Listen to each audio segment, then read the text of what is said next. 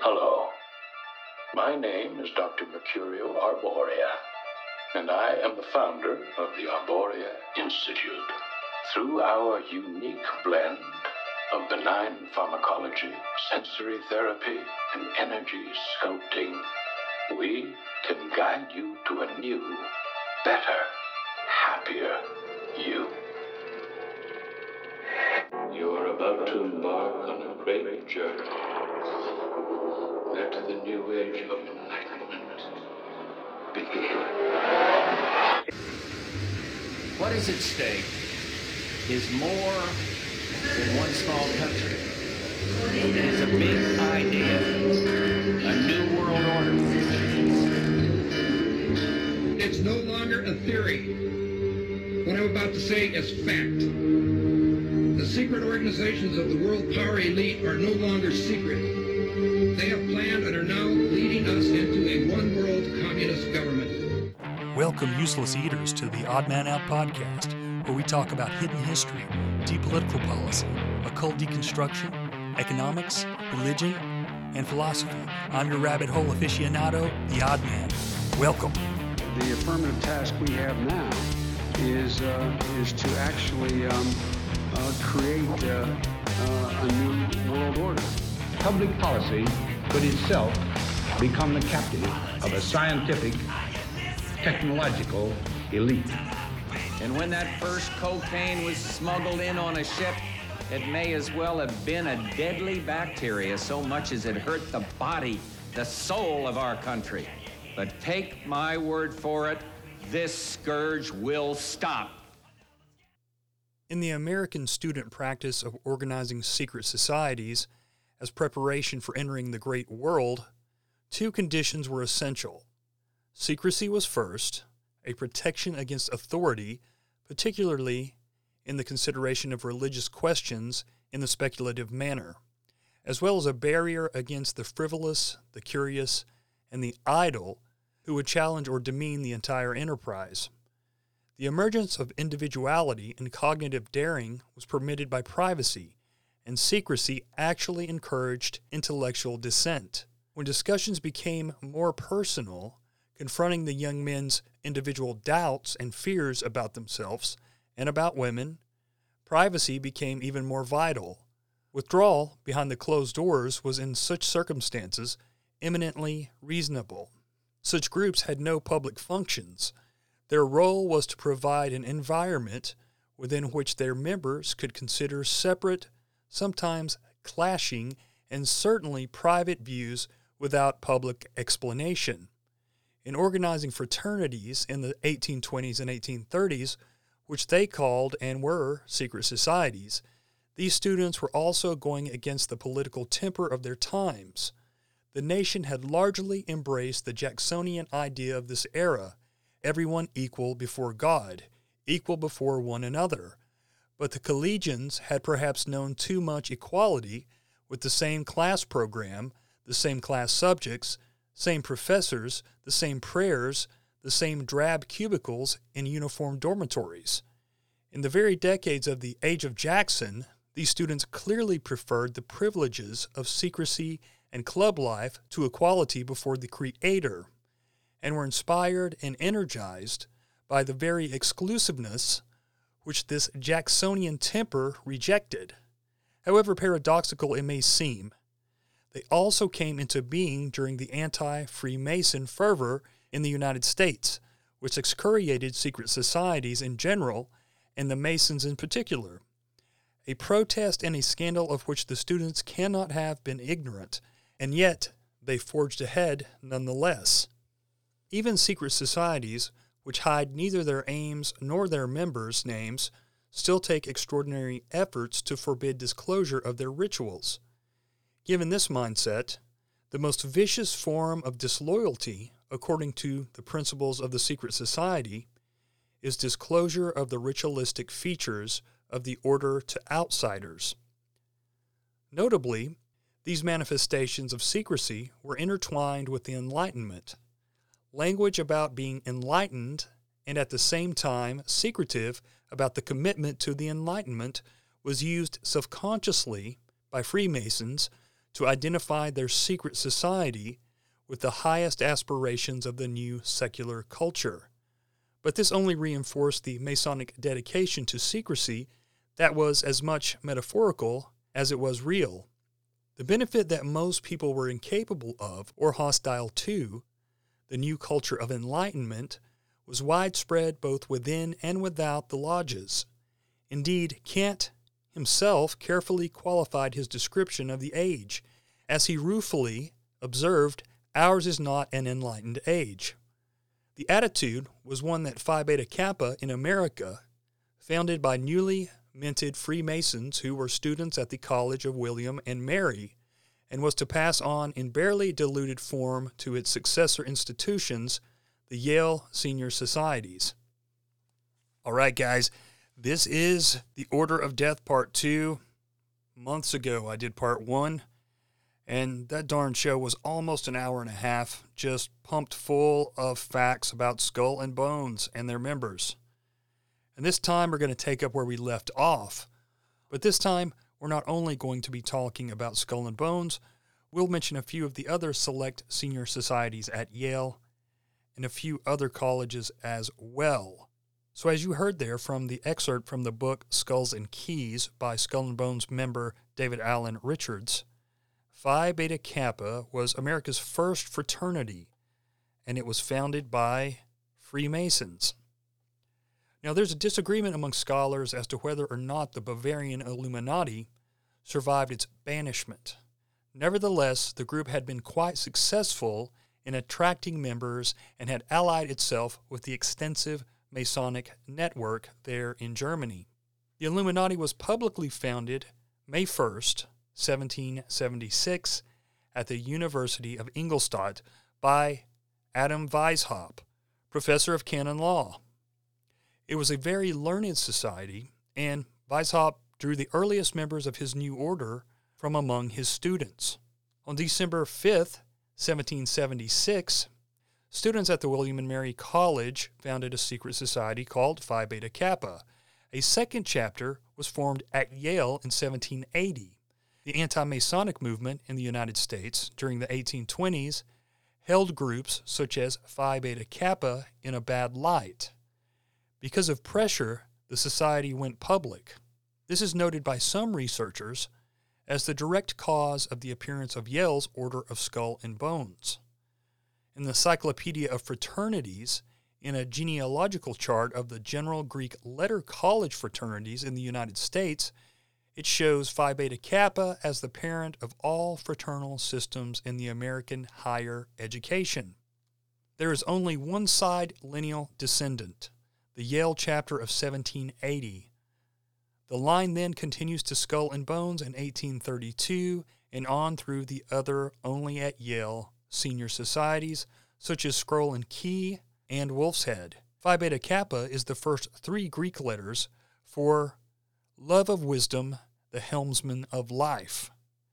A skull homophone is skull with a C a quick and gliding boat, and part of Skull and Bones' first nomenclature. Now, oddly enough, my son, he is on a rowing team, and they use boats they call the skull boats, with a C, of course. And they have the cross oars, the paddles, which they say are the bones, skull and bones. John Robison, a professor of natural philosophy at Edinburgh University in Scotland and a member of a Freemason lodge, said that he was asked to join the Illuminati. After a study, he concluded that the purposes of the Illuminati were not for him. In 1798, he published the famous book Proofs of a Conspiracy. An association has been formed for the express purpose of rooting out all the religious establishments and overturning all the existing governments. The leaders would rule the world with uncontrollable power while all the rest would be employed as tools of the ambition of their unknown superiors. Proofs of a conspiracy was sent to George Washington. Responding to the sender of the book with a letter, the president said he was aware of the Illuminati and that they were in America. He felt that the Illuminati had a diabolical tenet and that their object was a separation of the people from their government. In Proofs of Conspiracy, Robison described the ceremony of the initiation of the regent degree in Illuminism. In it, a skeleton is pointed out to him, the initiate, at the feet of which are laid a crown and a sword. He is asked whether that is the skeleton of a king, a nobleman, or a beggar. As he cannot decide, the president of the meeting says to him, The character of being a man is the only one that is important. This is essentially the same as the writing in the Skull and Bones Temple. Were, war, der, Thor, were wiser, better oder Kaiser, ob arm, ob reich, im Tod gleich, which reads, Who was the fool, who the wise man, beggar or king, whether poor or rich, all's the same in death. Is the Order of the Skull and Bones part of the Illuminati? That was an excerpt from Fleshing Out Skull and Bones. On January 1st, 1824, envisioning trade opportunities, Samuel Russell established Russell and Company with a fleet of clipper ships. He acquired opium in Turkey and then sold it in the expanding China market, and then purchased Chinese silk, porcelain, and tea. On June 28, 1832, at Yale University, William H. Russell, Samuel's first cousin, co founded the Order of Skull and Bones with Alphonso Taft, the father of William Howard Taft, who later became the U.S. President and then the Chief Justice of the U.S. Supreme Court.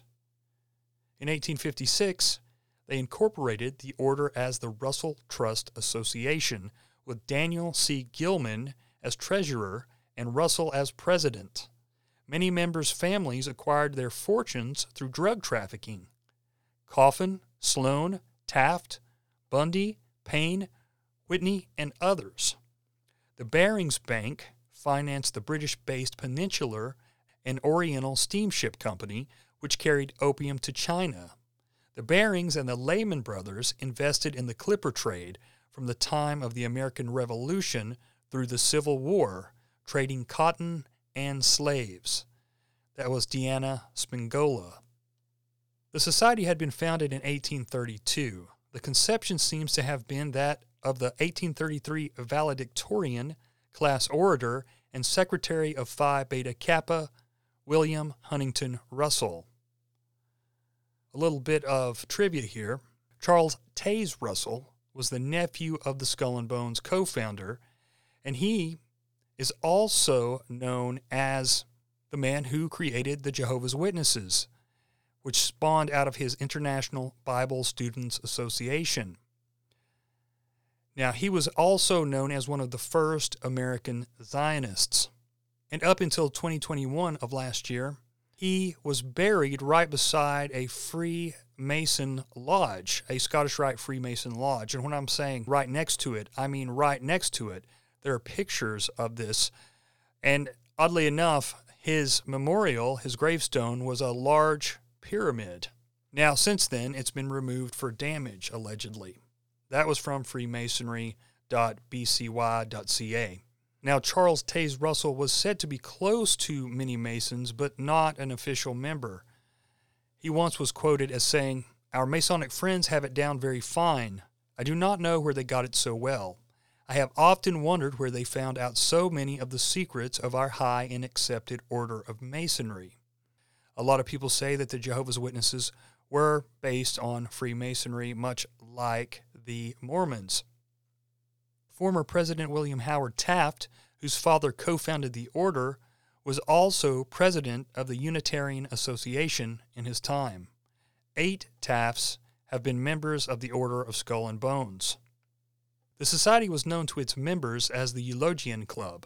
Eulogia is Greek for a blessing and is applied in ecclesiastical usage to the object blessed. There was even an adopted language for the members as well.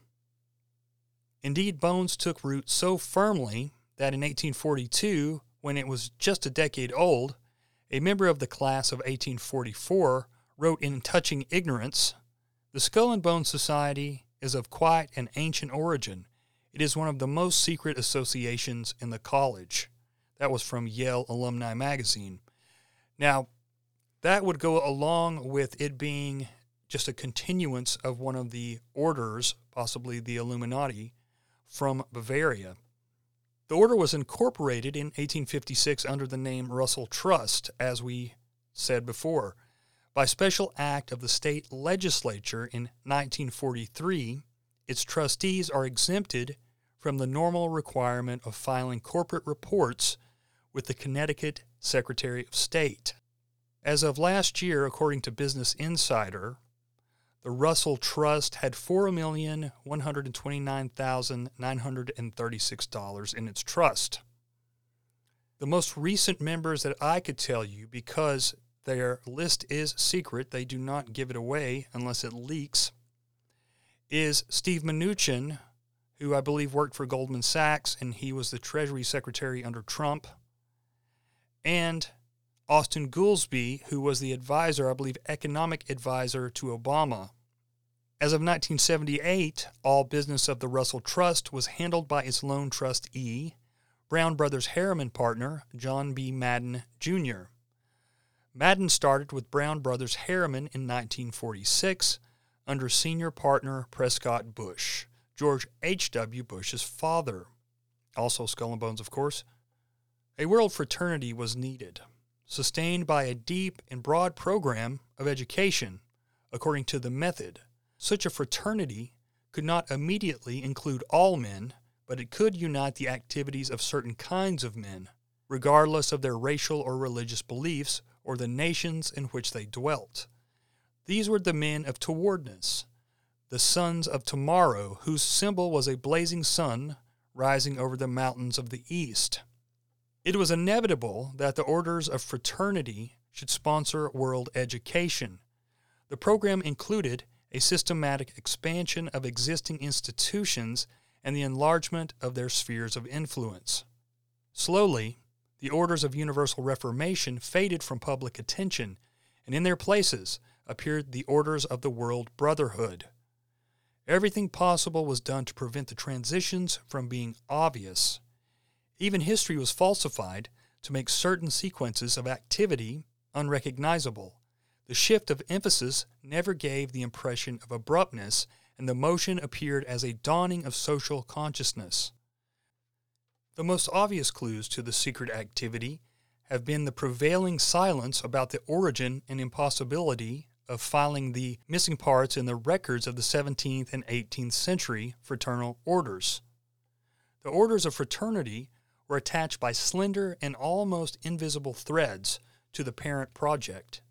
Like earlier schools of the mysteries, these fraternities were not in themselves actual embodiments of the esoteric associations, but rather instruments to advance certain objects of the divine plan.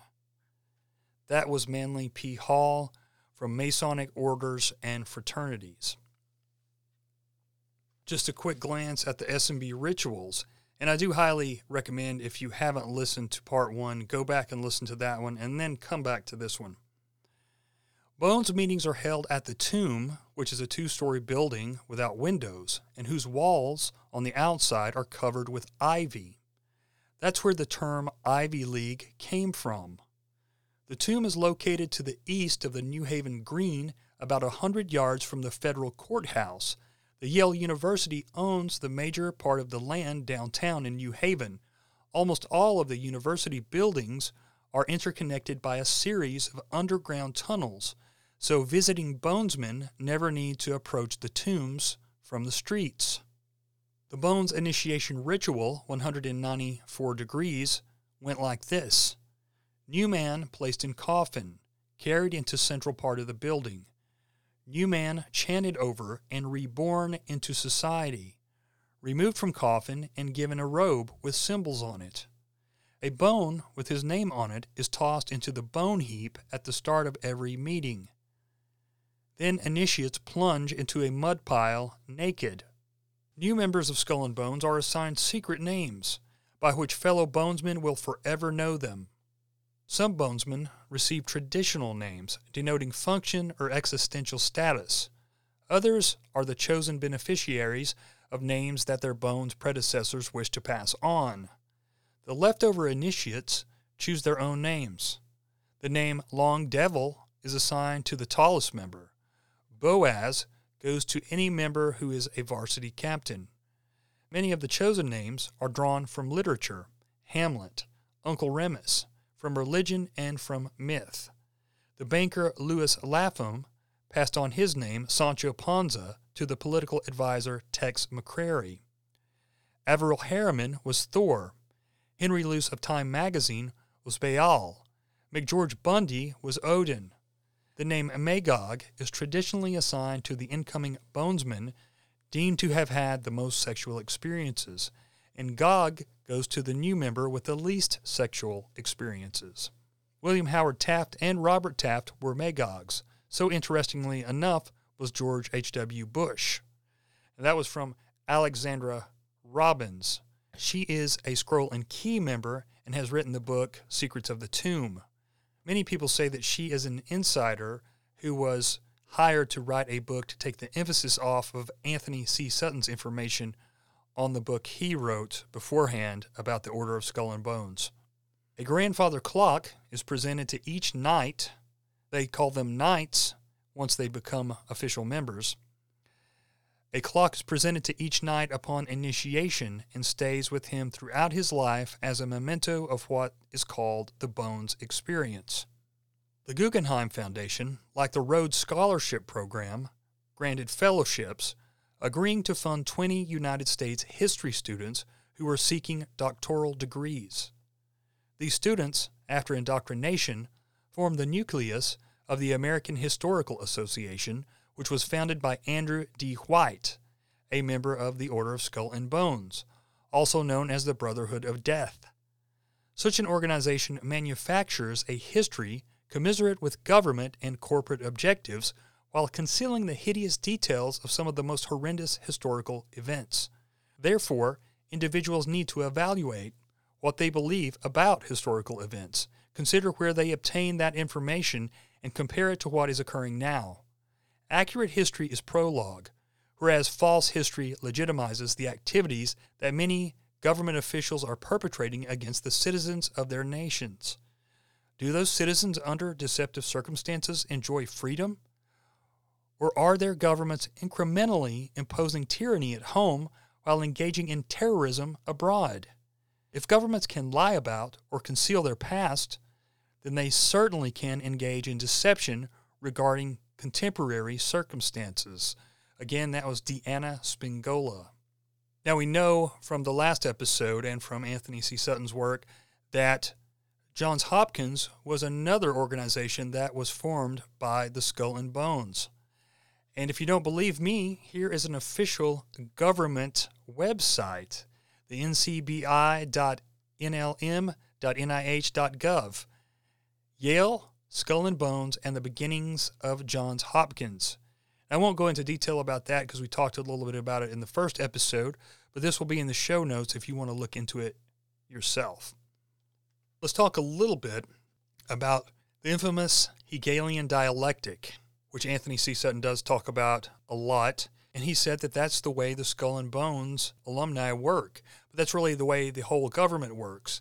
Oftentimes, a problem is presented, we the people react, and then we crave for the solution from GovCorp. And they're happy to give it because they had that in mind to begin with. And actually, Hegel didn't come up with the Hegelian dialectic. He actually talked about concrete, abstract, and absolute. But thesis, antithesis, synthesis actually originated with Johann Fichte, another father of education, if you will.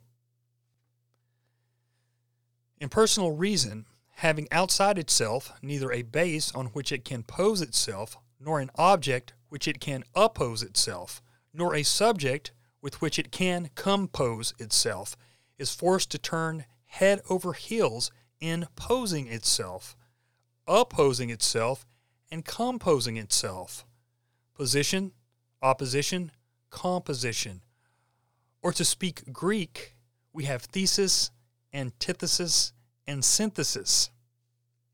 In posing itself, opposing itself, and composing itself, in formulating itself as thesis, antithesis, synthesis, or yet in affirming itself, negating itself, and negating its negation. But once it has managed to pose itself as a thesis, this thesis, this thought opposed to itself, splits up into two contradictory thoughts the positive and the negative, the yes and the no.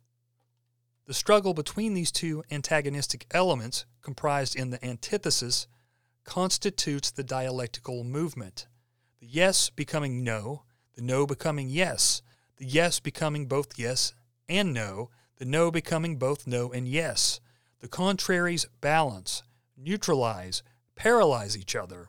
This thought splits up once again into two contradictory thoughts, which in turn fuse into a new synthesis.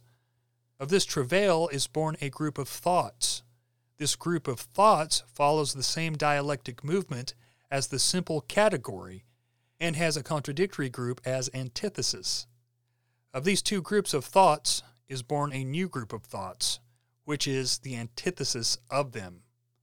That was Karl Marx, obviously a big fan of Johann Fichte and Hegel.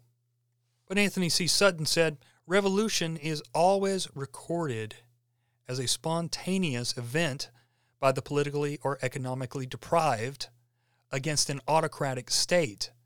Never in Western textbooks will you find the evidence that revolutions need finance, and the source of the finance in many cases trace back to Wall Street. And he wrote that great trilogy about FDR and Wall Street Wall Street and the Bolshevik Revolution, Wall Street and the Rise of Hitler. And that got him kicked out of academia, out of the Hoover Institute, and more. Now, one of the mottos of the Skull and Bones is Memento Mori. Remember that you have to die. Room B in the Skull and Bones tomb is called 322. It is the sanctum sanctorum of the temple. Its distinguishing feature is a facsimile of the bones pin. We've all seen the skull and bones emblem, handsomely inlaid in the black marble hearth just below the mantle, and also inlaid in marble is the motto Rari quippe bone. The motto is said to come from the passage by Juvenal Good men, forsooth, are scarce. There are hardly as many as there are gates of the Thebes or mouths of the rich Nile. Now, when you're going through the different degrees in Freemasonry, there are several that have bones or skull and bones symbolism. This is from the Midnight Freemasons. So, this is the cookie cutter version. Is this the exoteric version or is this the esoteric version? You never know with these guys. The skull's imagery is quite antique. P.D. Newman writes of the ritual of years long past, where it is referred to as the bone box, which holds the key or the pass. It, describing the skull as a box of bones or teeth, and which has the past because it is represented by the human tongue. Even in the oldest operative Masonic lodge ever discovered in Pompeii, Italy, which dates to circa 79 CE, was found a tile relief featuring Wait for it. A skull. Then he goes on to say, Brothers, the skull and the crossbones is not evil. I'm sorry some of us feel this way. It is taught to you in the first degree, and overwhelmingly in the third degree. If we've forgotten that, perhaps we need to reread the lectures. It is the symbol of your mortality. Now, just a little something I noticed. There are 22 bones in the skull, and there are 22 paths on the tree of life in Kabbalah. Of course, we know that Kabbalah is a huge influence on Freemasonry. Artist Elizabeth Stuckey has commented on the mask and the skull in modern art and the symbolic meaning. She says the skull equals mortality, unmasked. The opposite of the mask is the skull. The face of the person is a fleshy skin worn between the two. People who deny the person as made in the image of God directly and individually created and loved by Him will seek either of these exits to being truly human the mask, which covers the mortal man, or the skull, which is left after mortal man has departed. Primitive minds who have not yet found God and the sophisticates who have rejected him desire the mask and the skull. Um, another thing I just ran into when I was looking into this information, something I didn't know about, there's actually a Skull and Bones chapter at the University of Utah, and it was founded in 1909. And that's from the Daily Utah Chronicle.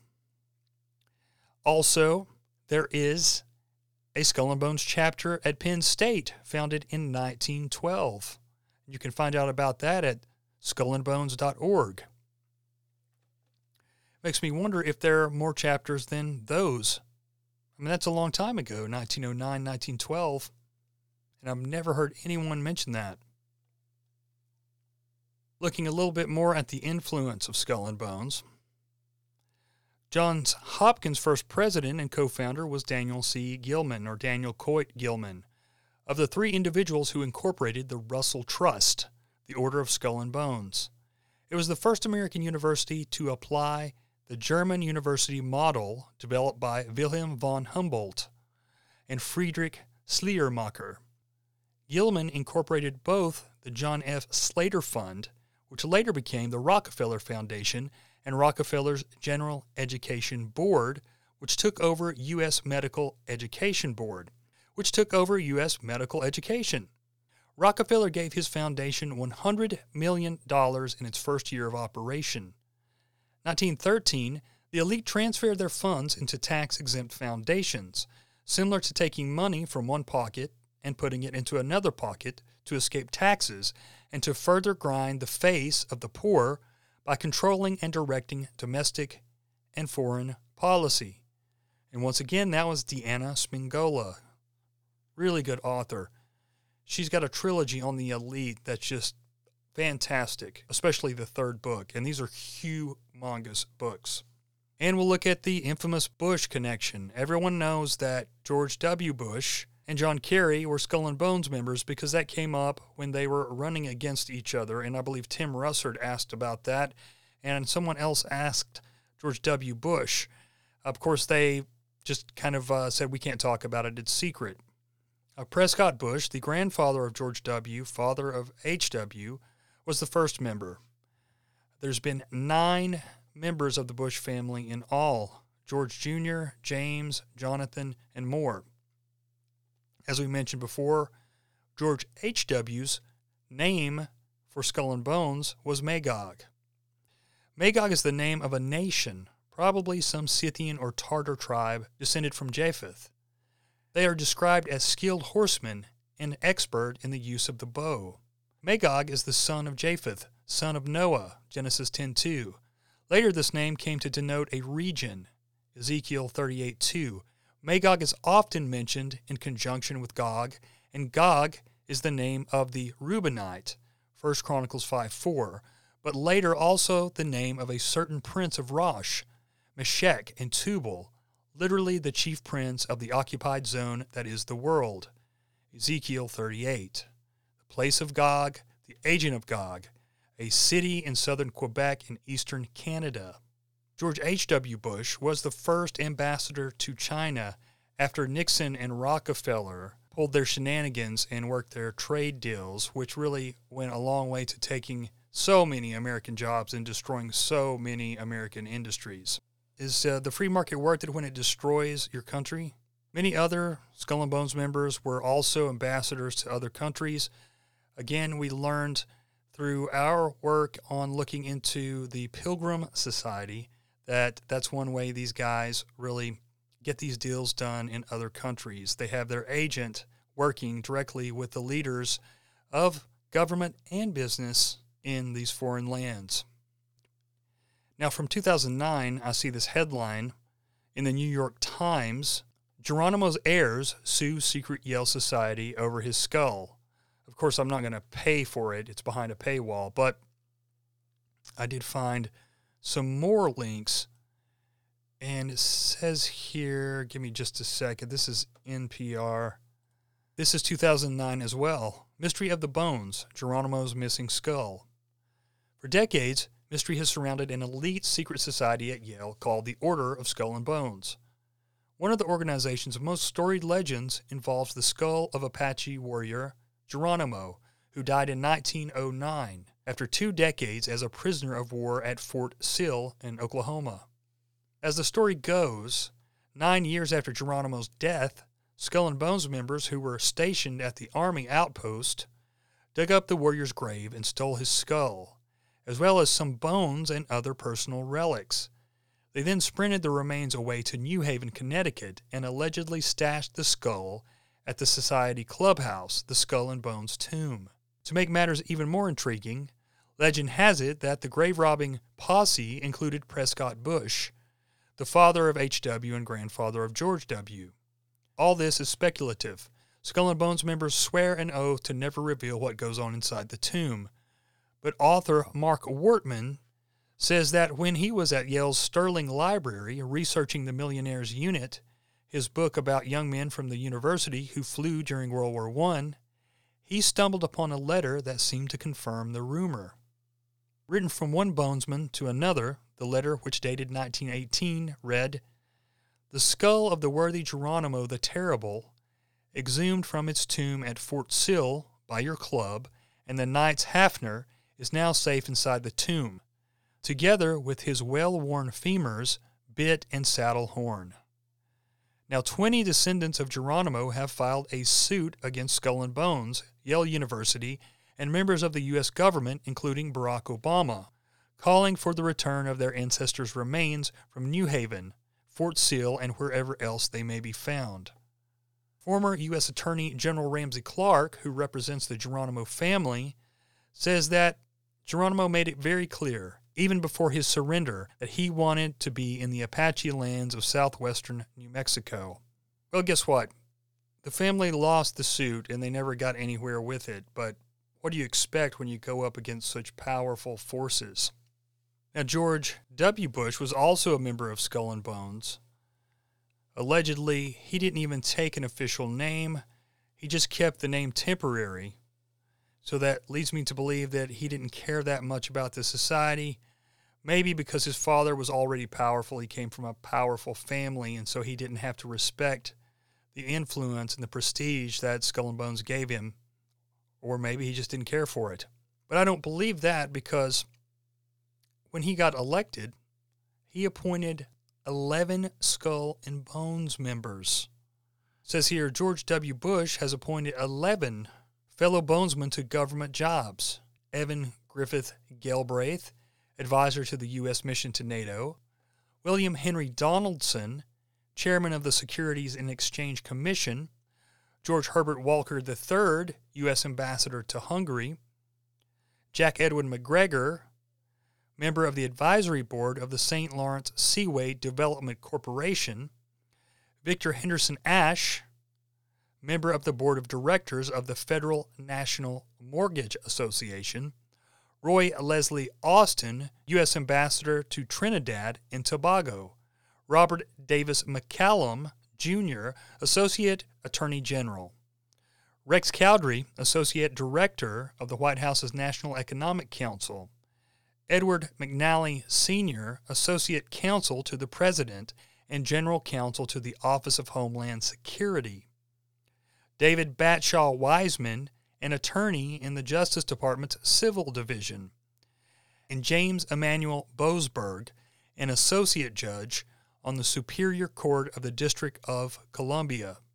Now, when H.W., H.W., the father, died, I just happened to read this. A 21 gun salute and a rendition of Hail to the Chief greeted former President George H.W. Bush after the military plane carrying his survivors, arrived at Joint Base Andrews in Maryland, just outside Washington. Now, check this out. A formation of Navy sailors and Air Force personnel stood at attention as the plane touched down at, guess what time? 322 Eastern. 322 Skull and Bones.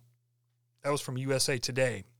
And also talking about the George W. Bush era and the War on Terror, a guy I seem to mention every episode here lately, Robert Kagan, the co founder of PNAC, Project for a New American Century, along with Bill Kristol, is also a Skull and Bones member. Of course, his wife, Victoria Nuland. He's a real big deal at the Brookings Institute, which works hand in hand with the Council on Foreign Relations and others. So, the group that said America needs a new Pearl Harbor to beef up its tech was co chaired by a member of the Order of Skull and Bones. And then you had George W.'s 11 appointees. Now, because the George Bush family had so many members in the Skull and Bones, nine in total, they even beat the Tafts, they always get most of the attention. And they're seen as conservative or Republican, even though most people who really do research realize that George H.W. was not conservative. But you have to remember that Prescott Bush was a supporter of the precursor to Planned Parenthood. I believe it was called the Birth Control League. And he was a eugenicist as well as many others of his time.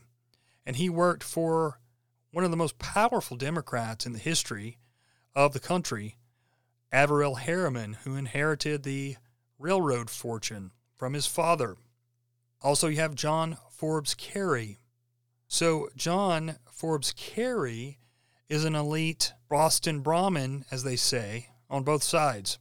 And I saw something else that was kind of interesting. So, Henry J. Heinz was the ketchup tycoon. He was a member of the Food Administration before it was the Food and Drug Administration.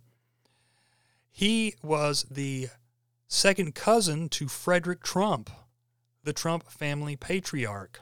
Now, his either son or grandson was the first husband to John Kerry's wife, Teresa, and he himself was a member of the steering committee of Bilderberg. So, John Kerry, still a Skull and Bones member, once a Skull and Bones member, always a Skull and Bones member, has been around to represent his boys ever since the Vietnam War, after he came back from the Vietnam War, I imagine. He's in the Obama administration as like the climate czar or whatever. Let's look at a few other important members. Chauncey Depew, president of the New York Central Railroad System and a United States Senator from New York. Juan Terry Tripp, founder and CEO of Pan American World Airways, or Pan Am. Joseph Gibson Hoyt, the first chancellor of Washington University in St. Louis. Supreme Court Justices Morrison R. Waite and Potter Stewart. James Jesus Angleton, the mother of the Central Intelligence Agency, Henry Stimson, U.S. Secretary of War, Robert A. Lovett, U.S. Secretary of Defense, William B. Washburn, Governor of Massachusetts, and I mentioned him earlier, Henry Luce, founder and publisher of Time Life, Fortune, and Sports Illustrated magazines. Also a big CFR member. Harold Stanley, co founder of Morgan Stanley. Percy Rockefeller, director of Brown Brothers Harriman, Standard Oil, and Remington Arms. Charles Edward Adams, director of the Federal Reserve Bank of New York. Albert DeSilver, co founder of the American Civil Liberties Union. George Leslie Harrison, president of the Federal Reserve Bank of New York. E. Roland Harriman, co-founder of Harriman Brothers and Company. William P. Bundy, State Department liaison for the Bay of Pigs invasion, brother of McGeorge Bundy. Rex William Cowdery, acting director, National Institute of Mental Health. You know, the Cowderys were related to the Smiths, to Joseph Smith and his family. I don't know if it's the same Cowderys, but I wouldn't doubt it. Now, Robert A. Lovett was Truman's Secretary of Defense. He shared the Bones membership with Prescott Bush. He was very friendly with Harvey Hollister Bundy, who served with Lovett in Truman's War Cabinet and was the father of future bonesman McGeorge Bundy. The Bundys are connected to Skull and Bones, CIA, CFR, the Ford, and the Carnegie Foundations. Many have called Lovett the architect of the Cold War. Evan G. Galbraith was investment banker and U.S. ambassador to France under Reagan. David McCullough was a Pulitzer Prize winning historian and author. Angela Warnick Buchdahl was class 1994, a senior rabbi at New York's Central Synagogue. Another interesting thing related to the Bonesmen they passed the Land Grant Act back in the day, and because we had Bones insiders in the government, they were able to scoop up all the land that the government had set aside for colleges in the state of Connecticut. So they got all the land at once because they were insiders. Check out this generic explanation for how they came up with the Skull and Bones logo. This is in Skulls and Keys. The young men in number 122 North College cared more about the raison d'etre of their society than its name, and seemed not to have selected one when Wood, as secretary, was asked to post a notice of a meeting in a customary place. He says, When I wrote the first notice for a meeting of the club to be put up on the side of the chapel door, he recalled with italicized emphasis, I sketched over the notice a skull and crossbones. The thought of the moment simply to attract attention and make sensation among outsiders, which it did very decidedly and excited a great deal of talk among the students. The skull and bones had no real significance whatsoever. I put this device on every subsequent notice during the year of 1832 to 1833, and so it came to be a permanent badge of the club. Now we'll get a little bit into some of the other senior societies there at Yale and other places. Some call it the Ancient Eight Consortium, which includes the seven other original societies at Yale Skull and Bones, Scroll and Key, Wolf's Head, Book and Snake, Elihu, Berzelius, St. Elmo's, and Mace and Chain. Now, Scroll and Key they file under the Kingsley Trust, and they're actually worth more than twice what Skull and Bones are. Ten million seven hundred and seventy-one thousand eight hundred and twenty-eight. The Scroll and Key Society is a secret society that was established by John Addison Porter at Yale University in 1842. It rivals Skull and Bones and is one of several senior secret societies at Yale.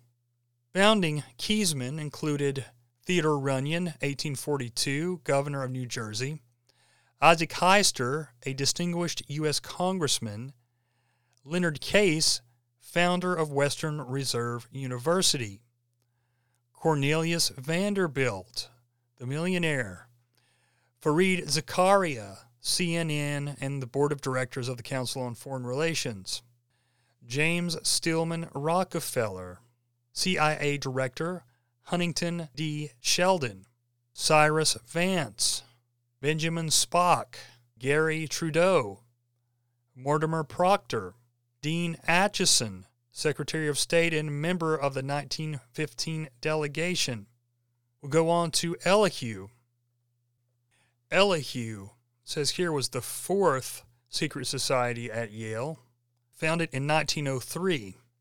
It says it's similar in charter and function as Skull and Bones and Wolf's Head.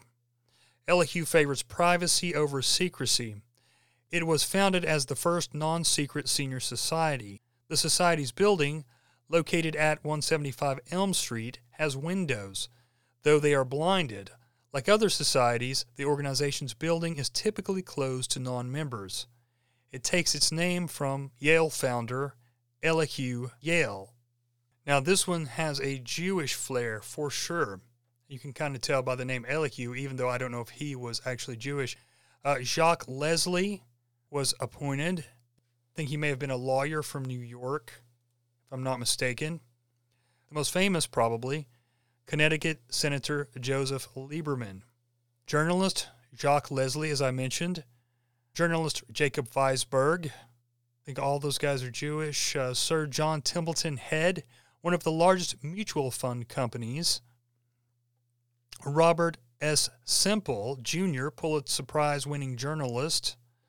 Jim Amoss, Pulitzer Prize winning journalist. John Pepper Jr., former Procter & Gamble CEO. Sheila Jackson Lee, U.S. Congresswoman. Peter Beinart, editor of the New Republic. David Dellinger, activist, member of the Chicago Seven. Paul Mone, author and activist, Alexander Garvin, Urban Planning Authority, Stuart Symington, U.S. Senator, Sam Waterston, actor of Law and Order, Robert Kaiser, former managing editor, Washington Post, are some of the more famous members.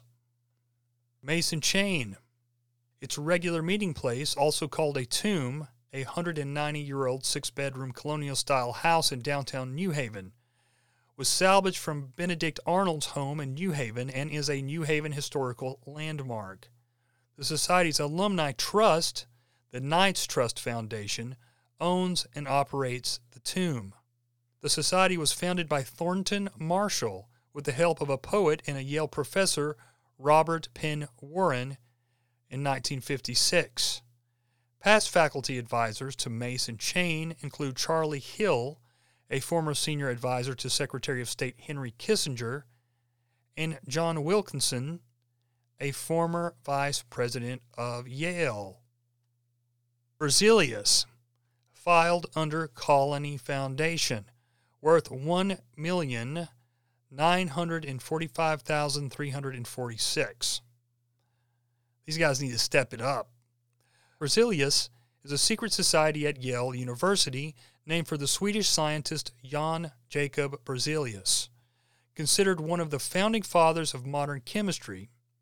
Founded in 1848, BZ, as the society is often called, is the third oldest society at Yale and the oldest of those of the now defunct Sheffield Scientific School, the institution which from 1854 to 1956 was the Sciences and Engineering College of Yale University. Its notable alumni include Bill DeWitt III, the president of the St. Louis Cardinals fairly quick search, I couldn't really find any more notable alumni from Berzelius, but I'm sure there are some. Here we have Wolf's Head, filed under the Phelps Association. And they are worth 6,845,255. Wolf's Head was founded in 1883 by William Lyon Phelps. Fifteen rising seniors from the Yale class of 1884 with help from members of the Yale class of 1883 who were considered publicly possible taps for the older societies, abetted the creation of the Third Society. The Third Society changed its name to Wolf's Head five years later. Notable members Tom Steyer, American hedge fund magnate and liberal political activist, David Josiah Brewer, Associate Justice of the Supreme Court, Roger Morton, U.S. Representative, 22nd Secretary of Commerce, and 39th Secretary of the Interior. Malcolm Baldrige Jr., former U.S. Secretary of Commerce.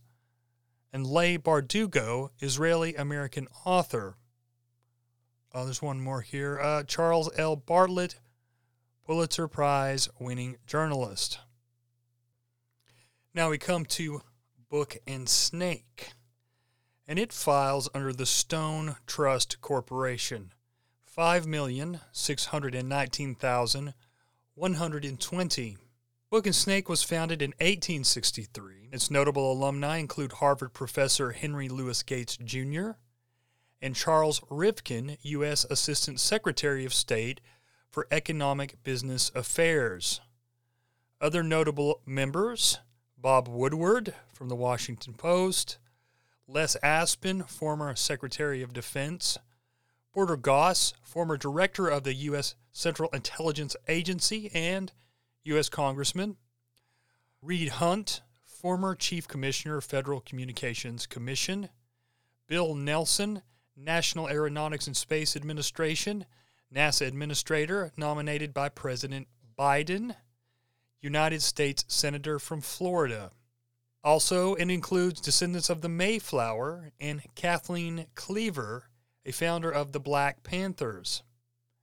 When a member of the society dies, the other members then in the tomb break the drinking glass of that person. Another secret society at Yale, St. Elmo's. And they have the St. Elmo Foundation, but I wasn't able to find out how much it's worth. Now, the St. Elmo Society is a secret society at Yale University founded in 1889 as an independent entity for seniors within the nationally chartered fraternity, Delta Phi Omicron chapter. The Society's original clubhouse at 111 Grove Street was built in 1895. Before we get to the notable members, the last couple of weeks, Florida Governor Ron DeSantis was listed as a member of the St. Elmo's Society, but then was taken off of Wikipedia and several other pages. People have been able to find it on the Wayback Machine, so I think it's kind of strange that he was taken off there. If you look at his career, though, he did have a very quick rise in his power once he graduated, went to the military, and then worked his way up to where he is now. So take that for what it is. Now, other notable members John Ashcroft, the 79th United States Attorney General, Barrington Daniels Parker, a federal judge on the United States Court of Appeals, Ivan Obolensky, naval pilot, publisher, vice president of Shields and Company, and a longtime financial analyst, son of Prince Serge Obolensky, a Russian prince and vice chairman of the board of Hilton Hotels Corporation, and grandson of John Jacob Astor. That guy's got quite the pedigree, right? Now, this one was my favorite. And if you've listened to my series called Those We Don't Speak of, which is ongoing, there will be other episodes. I came across the Eliezer Secret Society at Yale. Never heard of it. Have you? Now, the Eliezer Secret Society is now called Shabtai. And some of you know that Shabtai was a famous Jewish Hebrew Messiah. They thought he was a Messiah. Thousands of people went to him to follow him. And he ended up going with the Muslims instead in the end. Shabtai Zvi. And also, Shabtai, I believe, means Saturn. But it says, Meet Eliezer, the secret society at Yale that's hiding in plain sight. The secret lies in the private networking and intimate bonding among a cohesive, self selecting, truly diverse membership. A list of who belongs to Eliezer exists, but the contents are strictly off the record. Everything is word of mouth and by invitation only, not to exclude, but to include the most interesting Yalees from over the walls of Yale's various courtyards, college graduate schools, and faculty. Founded in the fall of 1996 by Rabbi Shmuley Hecht, Ben Karp, Cory Booker, and Michael Alexander as an intellectual salon and Jewish leadership society. The group that started out as a social club for would be and current leaders of Yale has blossomed into an organization recognized the world over, yet with a decidedly secular twist. There was no question that Eliezer was a Jewish association, said the New York Times critic at large Edward Rothstein, a member of the society, but also no question that along with its elements of religious observance and illusion, the aura was non sectarian intellectual. That was from Time magazine. Shabtai has deep connections to the Israeli political, military, and judicial figures and hosts regular off the record meetings on briefings on Israeli developments. Participants, many of whom have also been speakers and guests at Shabtai, include Aaron Barak, Eliakim Rubinstein, Hanan Meltzer, Ehud Barak, Yuval Steinitz, Alex Lubotsky, Yoav Gallant, Daniel Taub, Ron Prosor, Danny Dayan, Ido Aharoni, Gideon Mayer, and Yaakov Amidror, as well as other individuals like Jalad Shalit. I'm sure I butchered those names, whatever. International Jewish leaders meet regularly with Shabtai members to inspire their participation and receive their guidance on critical issues facing global Jewry. These have included Adin Steinsaltz, Ephraim Mirvis, Yanki Tauber, Zvi Freeman, Emmanuel Rockman, Shalom Dovber Lipskar, David Lincoln, James Ponet, Jacob Emmanuel Shockett, Yitzhak Kogan, Y.Y. Jacobson, and Favish Vogel, as well as many others.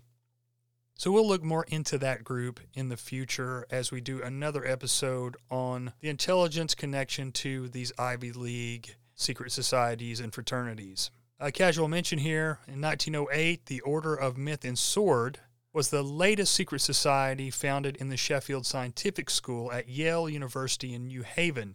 The organization was first formed as Vernon Hall, a three year society bearing the Greek letters Phi Gamma Delta.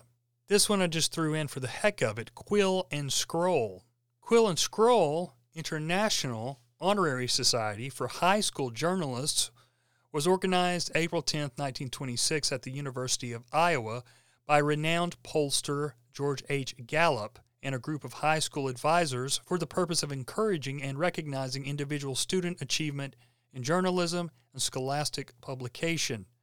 Since its founding, school charters have been granted to more than 11,300 high schools in all 50 states, District of Columbia, and 29 foreign countries.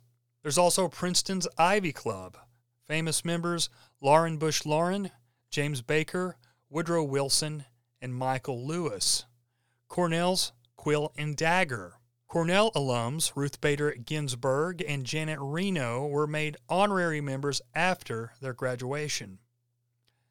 Famous members Andre Balazs, Paul Wolfowitz. I believe he was in uh, one of the Bush's uh, administrations, maybe the first Bush, I can't remember. Charles Webb, author E.B. White, Lyft co founder John Zimmer. I see here the Jewish Lyft co founder donates 1 million to the ACLU to fight immigration ban. Also, restaurateur Drew Nieporent. And one of the last things I want to mention it may be just a coincidence, but I think it's interesting and worth mentioning that such a pivotal event took place at a certain school in New Haven a few years ago that went a long way to attacking the Second Amendment. And this is also the same place, New Haven, known to be the home of the CFR founder and the assistant to Woodrow Wilson, where we got all the horrible, horrible policies, and one of the big proponents and creators of the League of Nations, Edward Mandell House. Now, there's no proof that he went to Skull and Bones. I think they would talk about it if he did. He did go to Yale, and he was a very important figure in the early part of the 1900s, the history there and his his influence is still felt today. All one has to do is look at the influence of the Council on Foreign Relations and what happened under the Wilson administration with the well, with the Federal Reserve and with the income tax. Has to be the worst president in history. So, maybe that's all just a coincidence, but Yale actually houses the library of Edward Mandell House and for any of you newbies out there, he was not only the assistant to Wilson, and many say he was the brains behind that administration, but also he wrote a book called Philip Dru Administrator while he was in that administration. And it was about a country ruled by communism. I think that's interesting that came out of Yale and all the things that have happened in that one area and why that one area for so, so very long has been so influential on America and even the world. All right, my friends, this wraps up the Order of Death Part 2. And I hope you got something valuable out of this. Maybe gave you something to talk about to your family and friends and coworkers. You know, this subject is never going to be taught in mainstream education even though many of the men and now women have been extremely influential to our country, our world, in both the public and private sectors. So some lughead like me has to tell people about it.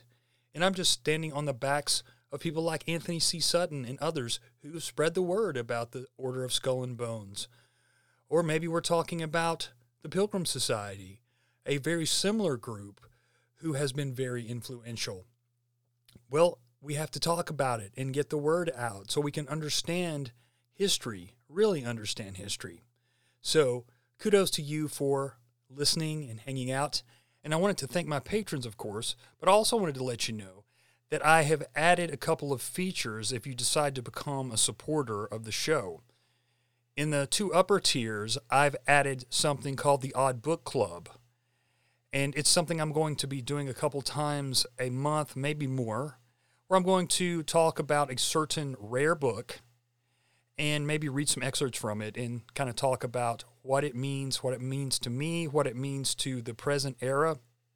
Maybe talk about the author a little bit and just kind of help people to find these books that I think are important that they should have, you know, whether it's on PDF or Kindle or actually the paperback or hardback books.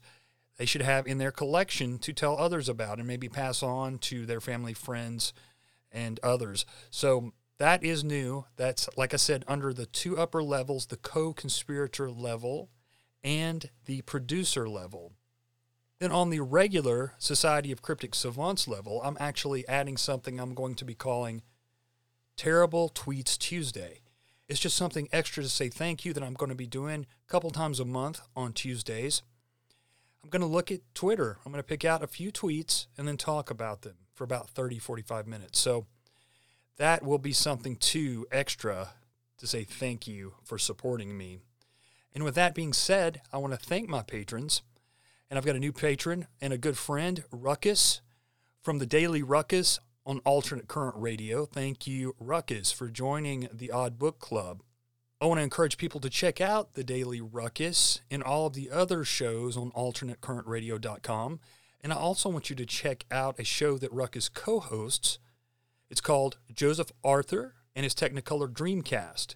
Joseph is really cool, and I'm actually going to be on there tonight to talk with him a little bit. And, you know, Joseph is a really good musician, and he likes to talk about music, but he also likes to talk about politics, which is very encouraging because I've been saying for years, you know, coming out of a, a rock band that almost everyone was just hardcore left, left leaning, and but they really didn't know anything. You know, they just kind of followed the mainstream news a little bit, if even at all.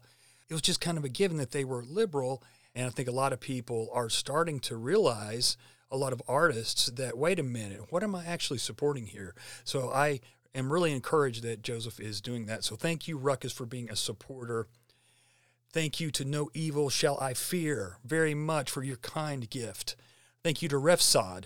Thank you to Jay. Thank you to Chris. Thank you to Mark from Housatonic Live. He's got some great content. Please check out his wonderful YouTube page. Thank you, James. Thank you very much, Bill, for being a co conspirator. Thank you, Peterson. Thank you, Rooster. Thank you, John Brisson from We've Read the Documents. Please check out his wonderful YouTube page as well. So much great content on there. Thank you to Greg. Thank you to the Mighty Kilowatt, Sir Tim of the Tunnels, Aaron, David, Jack Allen from Conspiracy or Just a Coincidence. You better be listening to that show and subscribing on YouTube. You're missing out if you aren't. Thank you to James. So, guys, you may wonder, what am I working on now? What do we have next? And that is part two of the history of the Illuminati. And I've really pulled out some interesting stuff on this one. I'm really excited to get it out. We'll talk about the degrees and the rituals more, but we'll also talk about some more connections that are new to me. I think you'll find very interesting. And oh, yeah, if you want to become a supporter of the Oddcast featuring the Odd Man Out, then go to patreon.com forward slash the Odd Man Out. And also, please share the show, tell others about the show. It helps out a lot, more than you know please try and support at least one or two shows out there that are trying to get the truth out if you're able to in whatever way you can because you know we're up against the corporati which is very very powerful and it's an international corporati so much love to you guys cheers and blessings and remember their order is not our order. See you guys.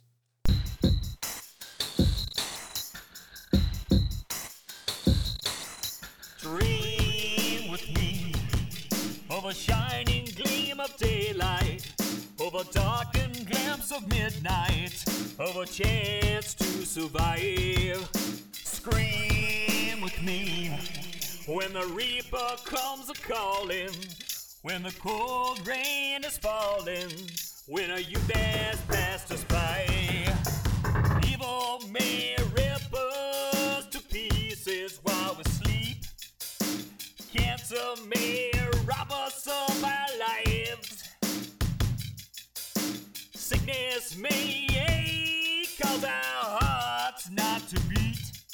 But ongoing, our souls will survive.